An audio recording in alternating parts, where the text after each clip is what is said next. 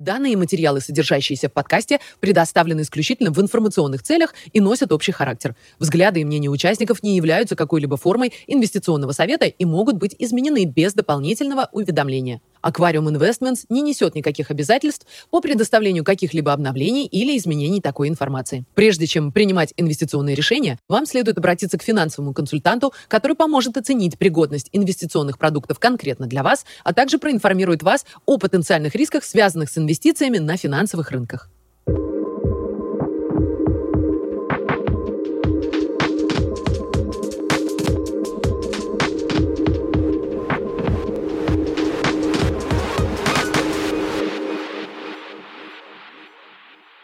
Привет, Никита.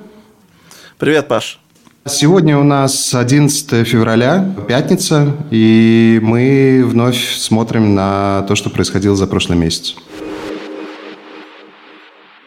Давай, как обычно, посмотрим на движение на рынках за этот месяц. Да, главные активы, как обычно, быстро посмотрим, что менялось. Начинаем с доллара. На этом графике мы видим с начала января, по текущей 11 И, в принципе, доллар немножко пониже.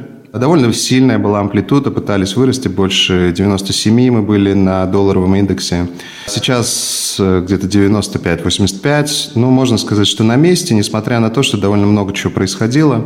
Нефть, точно такой, такой же период временной, э, мы смотрим с начала января.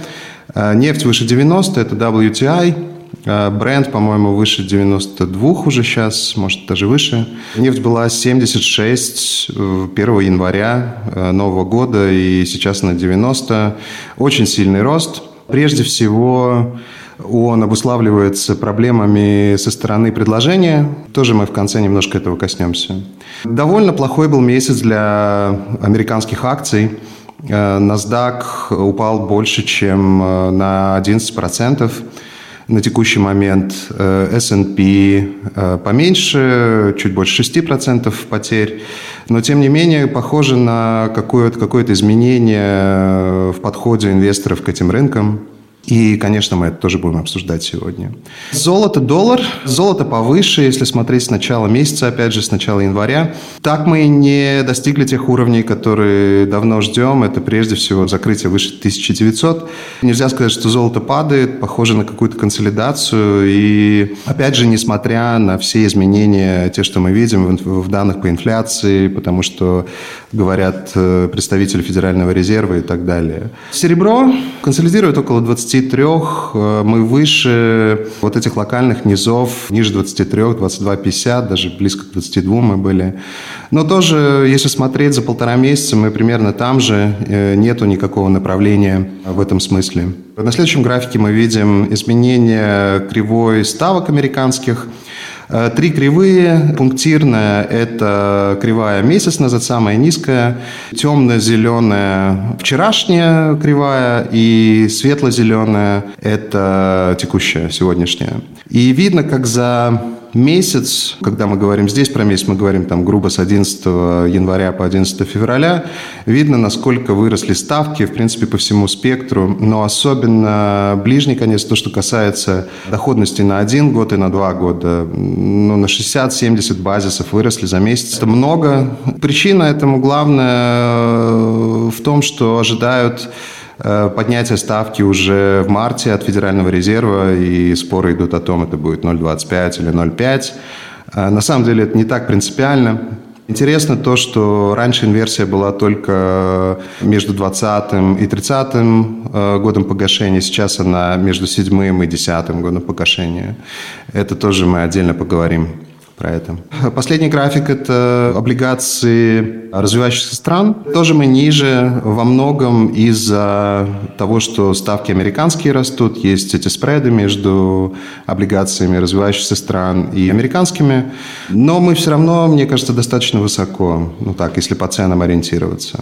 Основные позиции с 1 января. Что-то подросло, что-то упало. Э, драматично переоценивался РТС – самые большие потери у него, но если смотреть на абсолютный низ по нему, он был где-то в конце января, 24 января был низ локальный. Э, с этого момента мы уже отыграли довольно много. низ был ниже 80, ну, то есть это больше 20% падения с начала года. Сейчас где-то минус 8%. И то это только после сегодняшнего дня. Сегодня корректируются все рынки, в том числе и РТС. А, давай теперь обсудим, что происходило в США за этот месяц. Да, много было довольно интересных э, экономических событий. Э, начнем с инфляции. Вчера буквально вышли цифры по инфляции. Опять новый рекорд, 7,5% э, потребительская инфляция в Америке. Примерно столько же и ждали, чуть меньше, может быть, 7,2-7,3. Здесь мы видим э, и потребительский индекс инфляции, и производственный. Производственный будет только на следующей неделе новый. Понятно, что они оба довольно высокие, и, похоже, рынок удивился, скажем, да, этому. А, судя по реакции, по крайней мере. Ожидания инфляционные э, остаются э, высоким, ну, потребительские ожидания инфляции, да, и здесь мы видим графики от New York Fed, э, которые показывают ожидания на год и на три года, и они остаются довольно высокими, на год 6% и на три года около 4% ожидания. При текущей еще раз 7,5%. То есть э, эти влияния остаются инфляционные. Да? Как обычно смотрим на э, аренду, составляющую аренды в индексе CPI и сам CPI, и мы видим то, что мы много раз обсуждали. Э, арендная плата продолжает повышаться эти приросты год на год продолжают увеличиваться, и, похоже, они все еще отстают от того, что мы видим в реальной экономике из каких-то ну, отчетов или исследований, которые берут фактические данные, и, скорее всего, это продолжится и дальше остается высокими э, вот эти инфляционные составляющие индексов ISM. Здесь мы смотрим на сервисную часть ISM, но и видно, как э, даже близко э, ну, каких-то снижений вот этих инфляционных давлений не наблюдается. Рост ставки также влияет на рост ипотечной ставки. Мы уже 4%. Ну и возникает вопрос, насколько это влияет на рынок недвижимости. И по логике, конечно, должно влиять. Э, чем дороже кредитование, тем меньше по, по какой-то линейной логике должны покупать домов. Но реальность немножко другая. Мне кажется, что на рынке американской недвижимости присутствуют очень крупные игроки.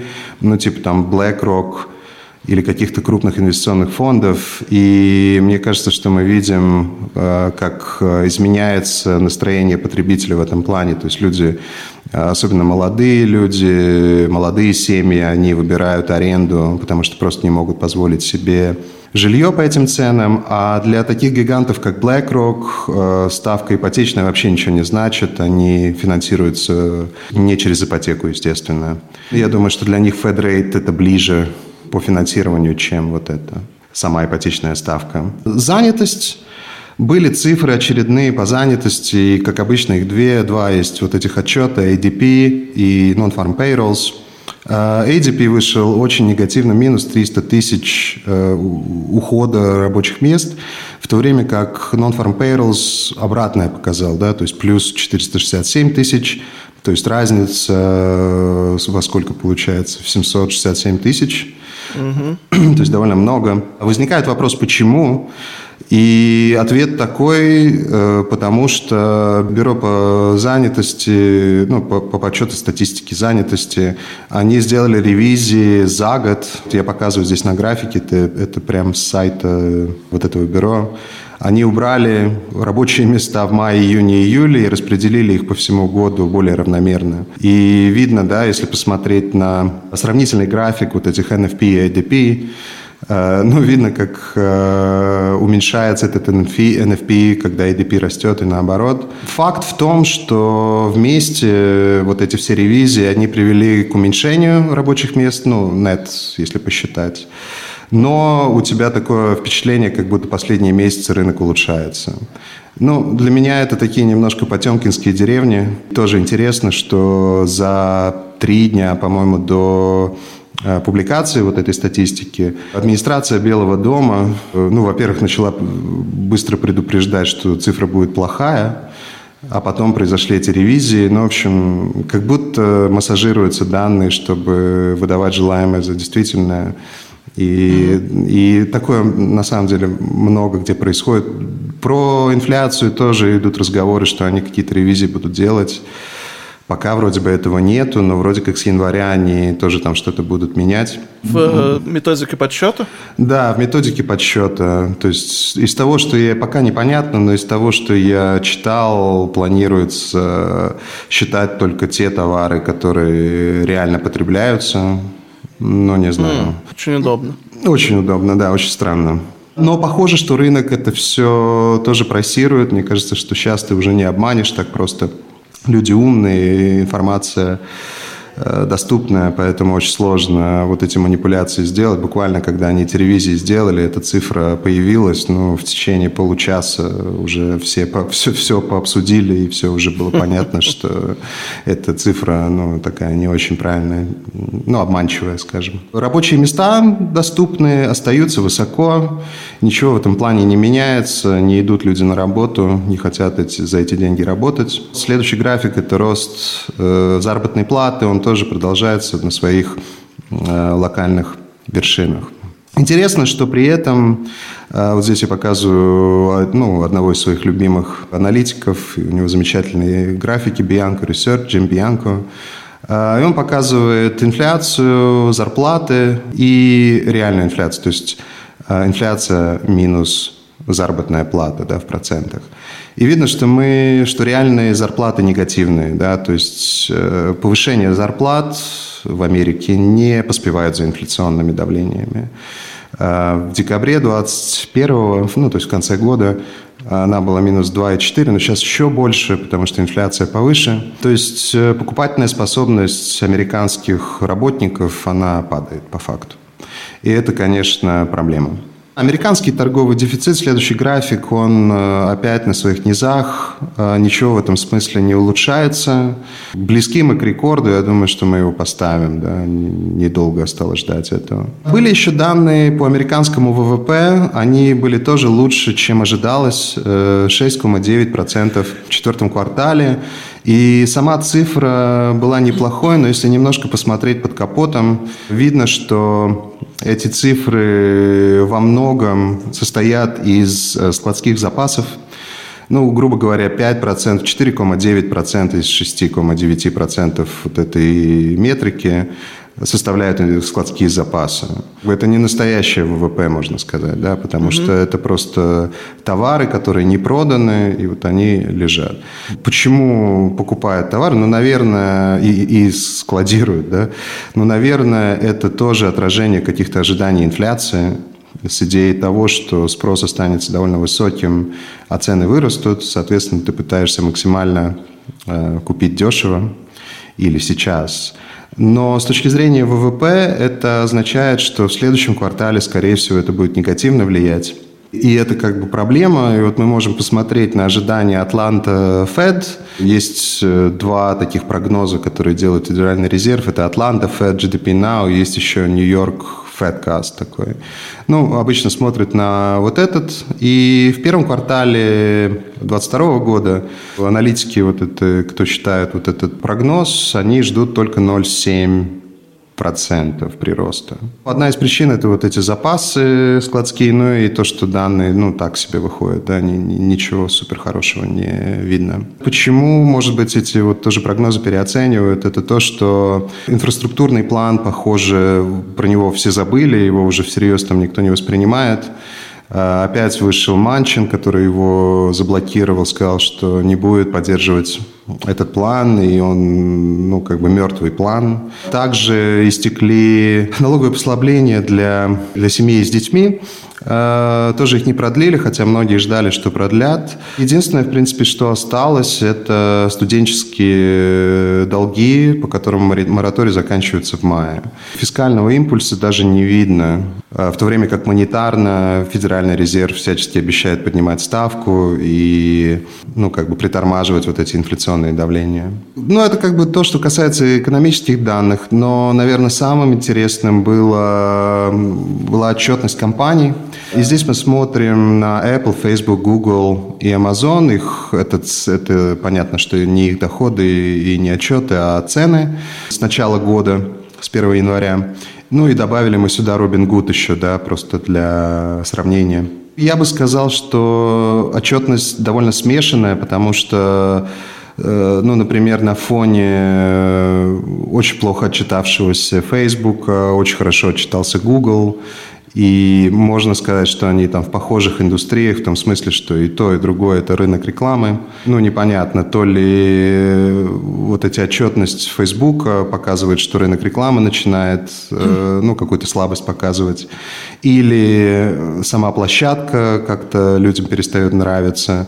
Ну, очень сложно это понятно. Facebook отчитался очень плохо, Google хорошо, Apple более-менее в рамках ожидания, я бы сказал. А Amazon отчитался вроде как хорошо на поверхности, но если немножко копнуть, э, довольно плохо.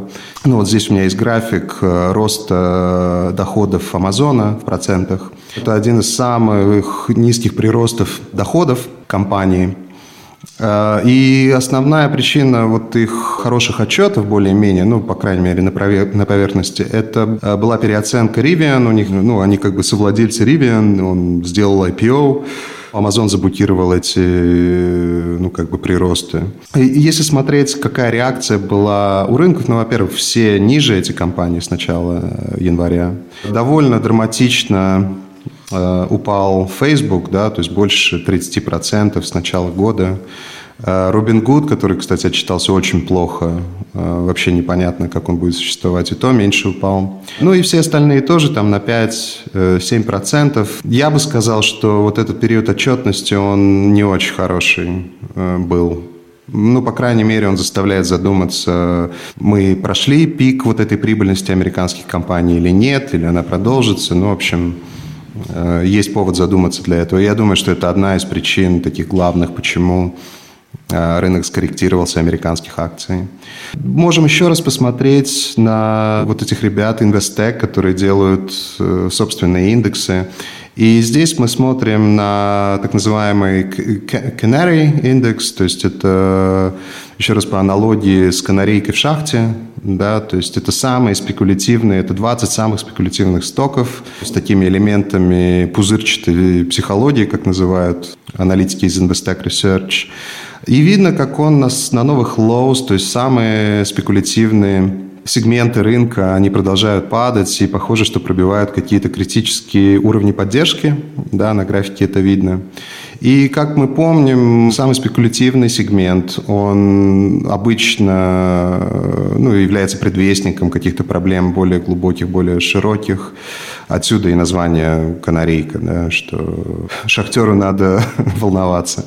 Э, это подтверждается следующим индексом тоже от Investec. Это Investec Gorilla индекс, э, где 10 ну, самых крупных акций, которые, э, капитализация которых составляет 25% S&P 500. Тоже видно, что какую-то коррекцию мы видим, еще нету, мы еще не прошли вот эти критические уровни, но мы как будто туда направились, да, то есть за этим индексом очень нужно э, смотреть. Еще один график от э, Джесси Фелдер, который покажет, что несмотря на всю коррекцию, мы все еще находимся в моменте очень высоких валюаций американских акций. Да? То есть здесь вот эти красные бары – это количество компонентов, которые торгуются э, с валюацией больше 10 э, размеров их продаж. Это очень много. Все еще дорого. Да, я бы сказал, что это такой явный, явно показывает дороговизну рынка. Что меня больше всего волнует в этом плане, вот этот график следующий, а, тоже от Bianco Research, и он показывает guidance, да, то есть каждый раз, когда публичные компании отчитываются, они не только отчитываются за прошлое, но и дают некий взгляд в будущее. И видно, как э, вот эти серые части, да, это рецессионные периоды в начале 2000-х и 2008-2009. И видим, как опять э, гайденс не очень хороший у компании, то есть они видят какие-то проблемы в будущем. Не всегда это приводит к рецессиям, да, как видно, такие моменты были и, там, не знаю, в 2013 году, и в 2015 но они были не такие глубокие, во-первых. Скажем так, часто это совпадает с рецессиями. Да? И уж точно то, что компании не очень позитивно говорят о своем будущем, ну, должно заставить задуматься людей. Ну, меня, по крайней мере, заставляет задуматься. Еще одна проблема для американского рынка – это ликвидность. Я вот покажу два графика. Э, ну, по сути, вот, это, вот эта аналитика, они сравнивают глубину спредов и глубину э, тех, кто продает и покупает, ну, количество, да, объемы. И видно, что и один график, и другой показывают, что мы на исторических низах э, вот это все. То есть это говорит о том, что участников в рынке очень мало. И ну, пока не видно, чтобы это как-то исправлялось. Много кто еще отчитывался. Что еще можно сказать? Твиттер, можно упомянуть Твиттер. Он довольно плохо отчитался, но при этом заявил о том, что компания на 4 миллиарда будет покупать обратно свои акции. И в этом смысле интересно посмотреть на вот этот график, где видны э, авторизации вот этих покупок акций с самими же компаниями, Э, в текущем моменте, и мы на рекорде, да, то есть больше триллиона, 1,2 триллиона в ожидаемых скупок акций обратно.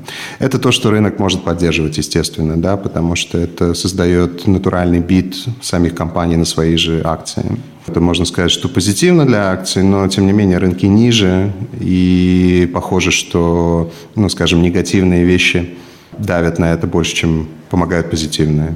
Мне кажется, что стоит уделить время кривой доходности вот текущей, а, опять мы показываем, и мы выделили здесь э, места инверсии кривой.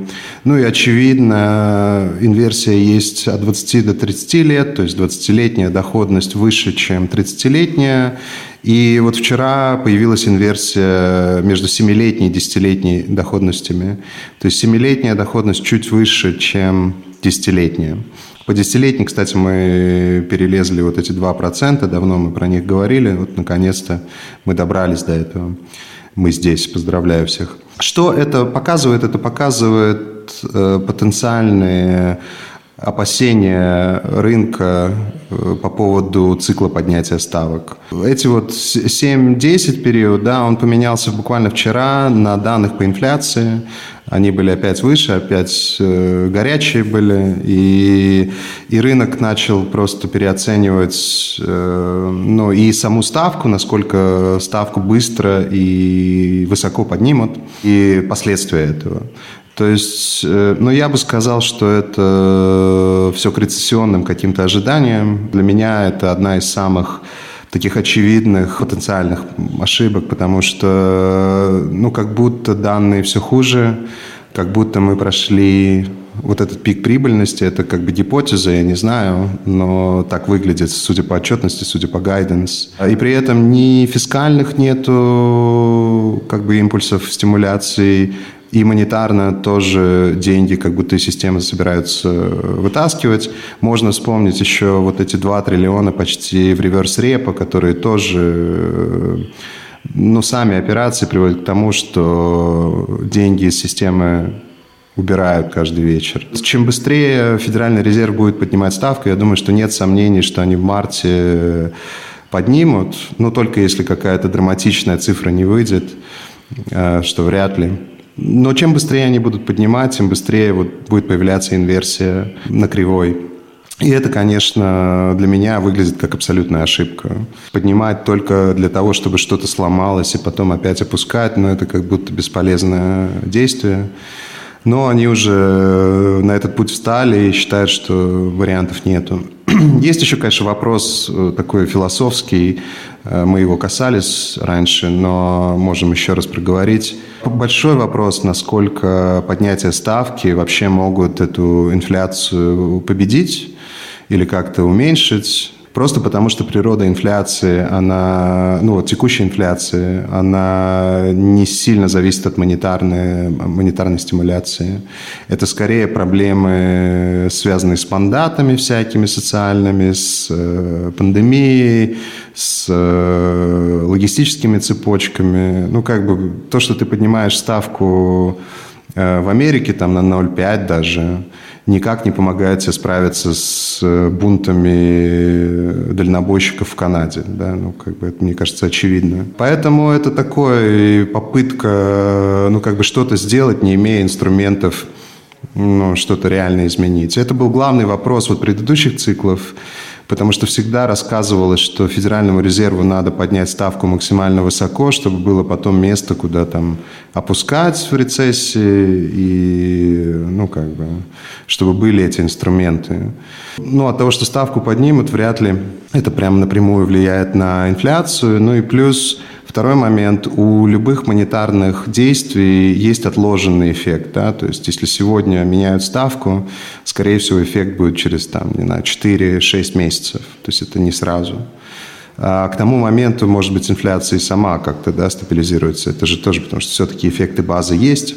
И с высокой базы расти намного сложнее такими же темпами, как сейчас. Еще один интересный график, это, ну, сам график-то не очень интересный, это доходность по десятилетней американской трежери. Эм, и я напомню, такое базовое правило есть, если эм, десятилетняя доходность сегодня выше, чем доходность два года назад, то это, во-первых, исторически не очень хорошо для американских акций, и, скорее всего, это показывает динамику американских акций на следующие два года. То есть эм, это очень негативно. Нету хорошего объяснения, почему это так. Наверное, это связано с циклами экономическими и с циклами поднятия или опускания вот этой ставки.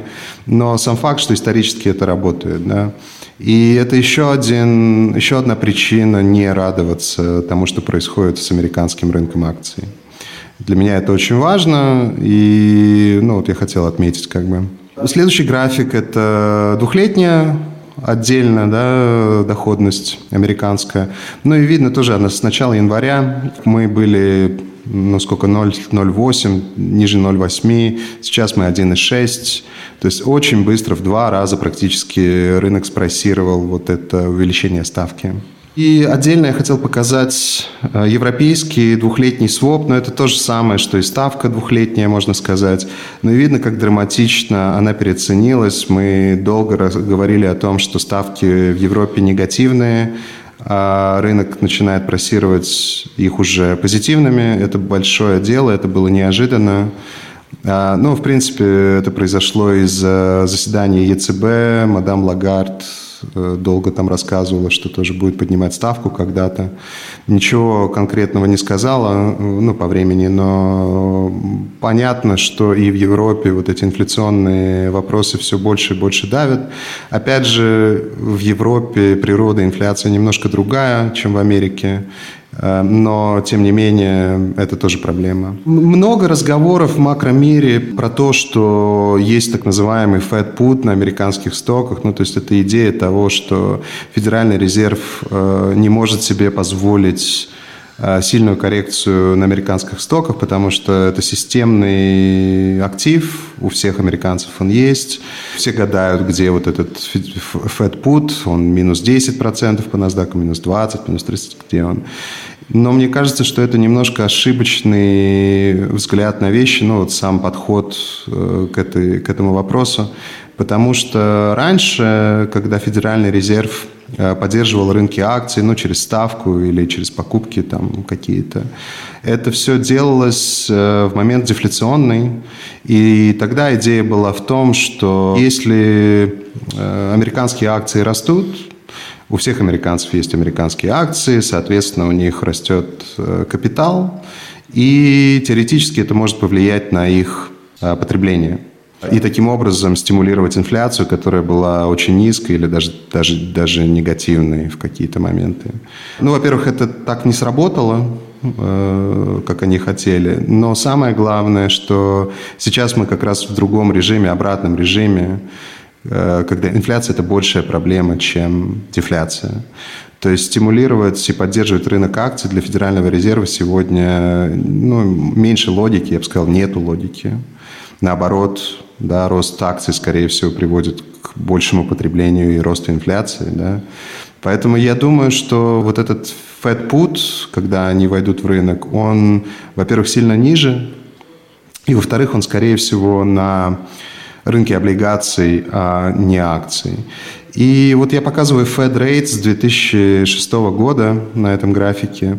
Главный вопрос, как высоко сможет поднять Федеральный резерв ставку, прежде чем какие-то начнутся проблемы э, или что-то сломается.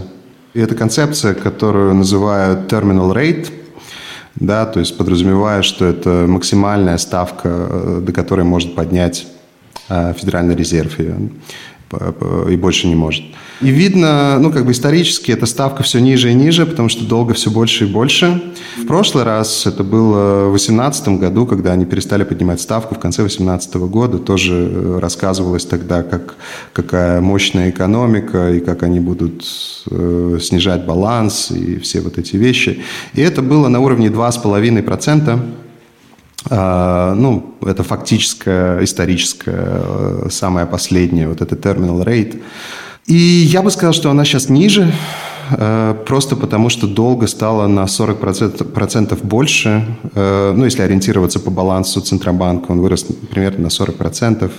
Соответственно, можно провести такую линейную, с научной точки зрения, глупую проекцию, но хоть какую-то. И мне кажется, что, э, ну, скорее всего, вот эта terminal rate, она где-то от 1 до 2 процентов, ну, можно сказать, полтора процента. Еще раз возвращаясь к кривой, мы уже на 3 года сейчас 1,8 процентов.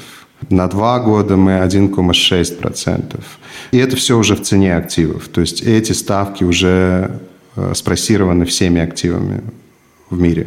Сколько они действительно смогут поднять? И, ну, не знаю, сейчас рынок ждет а, уже сегодня вот это, опять же, WRP, IRP, а, функция в Bloomberg, которая показывает а, ну, фактически ожидаемые доходности э, во времени. Ну и мы видим, что в конце 2022 года, вот на сегодняшний день рынок ждет 1,6. То есть это ну, как раз вот в том диапазоне terminal rate, скорее всего. Ну, скажем так, все может быть. Может быть, это терминал рейт и выше, или Федеральный резерв как-то пойдет на, ну, во все тяжкие, опустится. Но, учитывая размер долга и его увеличение, я бы сказал, что она где-то вот полтора-два процента. То есть, э, если в это верить, то цикл поднятия ставки может, может быть уже подходит к своему завершению. И если так, то ожидать какой-то какой цикл снижения ставки, хотя еще по факту Федеральный резерв не поднял, это забавно, но тем не менее можно ожидать уже в 2023 году. Интересно еще то, что казначейство вдруг увеличило ожидаемый выпуск бумаг на 53% до марта. Ну, непонятно зачем. Э, конечно, это связано с программой QE, это способ монетизировать, пока, монетизировать этот новый долг, пока еще программа QE официально работает. В марте ее должны завершить. В конце марта якобы тоже вопрос пока что. Наверное, они одалживаются в ожидании того, что все-таки какая-то программа будет во второй половине года, ну, фискальная, да, или какой-то вариант вот этой Build Back Better инфраструктурного плана, или какой-то возврат э, к пособиям, если данные по экономике будут ухудшаться, да. Ну, то есть странный такой ход, неожиданный, мне кажется, что тоже э, есть смысл это отметить. События в остальном, в остальном мире, они больше э, все еще геополитические. Показываем здесь облигации Украины, оранжевая линия Беларуси, белые, белая линия России, синяя линия. Все они повыше, как и РТС. Э, ну, в принципе, с начала февраля. Конечно, пока что радоваться нечему, конфликт все еще продолжается, он острый, и непонятно, что там будет. Но, тем не менее, рынок начинает, похоже, просировать какой-то вариант деэскалации, я бы сказал. И это видно и на РТС, даже несмотря на вот это сегодняшнее падение, но все равно мы снизу достаточно сильно отросли. Вот этот уровень 1500 по РТС довольно важный, Мне кажется, что ну, нужно выше, выше него закрываться на недельных или месячных э, уровнях, тогда можно говорить о каком-то продолжении вот этого возврата повыше. Рубль стабильный. Э, после вылета, ну, 80 почти мы были к доллару. Мы опять вернулись к 75. Я еще раз хочу повторить, э, российский Центробанк может полностью контролировать денежную эмиссию в рублях это мифология, что ну как-то они там не контролируют ее. И мне кажется, что задача там ну, максимальную стабильность э, добиться максимальной стабильности на рубле. И, не знаю, мы на тех же уровнях, э, на которых были в июле, например, до всех этих еще событий, или в марте 2021 года. Ну, то есть да, конечно, эти вылеты локальные есть и, и, и вверх, и вниз, но в, в среднем мы там же. То есть эффекта никакого нету. Можно еще раз посмотреть на нефть. Просто я хочу показать э, за два года график, где мы были, где мы есть. Да? То есть э, ну, довольно драматичный рост. Мне кажется, что это, вот этот факт, что нефть высоко, ну и в принципе природный газ высоко, и даже в Америке он там подрастает. Мне кажется, он э, очень сильно меняет вот эту динамику того, хочет цикл поднятия ставок на предыдущий или нет. Мы это обсуждали в прошлый раз.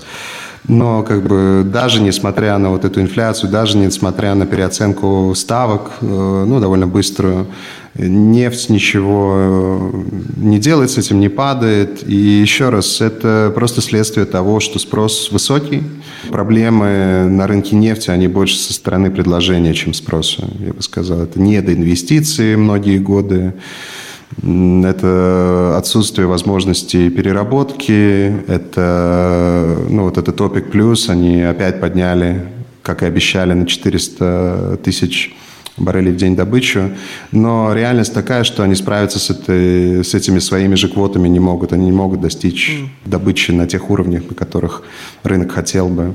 И при этом э, все время запасы все ниже и ниже, то есть эту нефть выбирают, ну не знаю почему, может быть, это тоже пример такой, эм, ну, скажем, психологии инфляционной, да, что сегодня надо купить, потому что завтра 150 за баррель, не знаю, может быть, частично. Но запасы низко, даже несмотря вот на эти цены.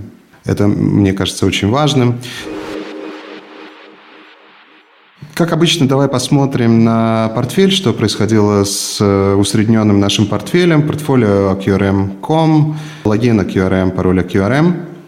В принципе, немножко лучше ситуация по сравнению с тем, что э, было в прошлый раз, когда мы писали – ну, логично, да, и Россия повыше, золото чуть выше, серебро на месте. С 1 января по нулям, если посмотреть с 10 января э, небольшой плюс. Ну, как будто мы нашли э, ну, вот эту базу, э, и дальше все будет зависеть, мне кажется, от что происходит с долларом, что происходит с металлами, ну и насколько вот этот тезис по ротации наш верный из growth value и из Америки в другие страны. Я думаю, что для этого а, есть всякие причины думать, что это так и будет. Ну, конечно, надо смотреть и, и, и анализировать. В принципе, все подрастало в целом, да, в среднем. Но, конечно, облигации, вот в основном это суверенные облигации развивающихся стран, в том числе Э, Беларусь и э, Украина, ну, всякие разные, они все из-за роста ставок в Америке пониже, ну и довольно драматично. Мы этот, э, мы этот график видели. С облигациями история супер долгосрочная. То есть главная суть облигации в том, что она ну, как бы не превращается в черную дыру и не дефолтирует продолжает платить купоны и периодически переоценивается. Но, опять же, возвращаясь к этой terminal rate Федерального резерва, э, я бы сказал, что сейчас неплохой момент покупать э, облигации развивающихся рынков. Ну, например, украинский госдолг в долларах сейчас платит порядка 11%. Ну, мне кажется, это намного адекватнее доходность, чем когда доходность была 4%. Ну, мне кажется, просто это лучше отражает реалии э, как бы региона и страны текущие. И мне кажется, что это интересная возможность, как, как долгосрочная локация, к примеру. То есть мы особо не покупаем, потому что многие из облигаций, которые мы держим, мы держим уже э, ну, там, много-много лет, по 5-7 лет. Но если какие-то появляются новый капитал или новые, новая ликвидность, мы, конечно, этот момент используем для покупок. Если смотреть на э, вот эти вес и баланс по уровням риска, но выделяются все еще акции. Но еще раз, э, эти акции очень специфические, да, то есть это не технологические акции, это не какие-то хайповые акции. В основном это системные акции, которые платят довольно большие дивиденды, и они во многом не американские акции. Из Америки, в принципе, это только нефтяники и золотодобытчики, ну и немножко, и несколько банков крупных. Всем спасибо. Э, пожалуйста, задавайте вопросы. Я очень хочу на них отвечать. И надеюсь, что это все полезно и какую-то пользу вы получаете от моих, от наших с Никитой э, разговоров. Спасибо.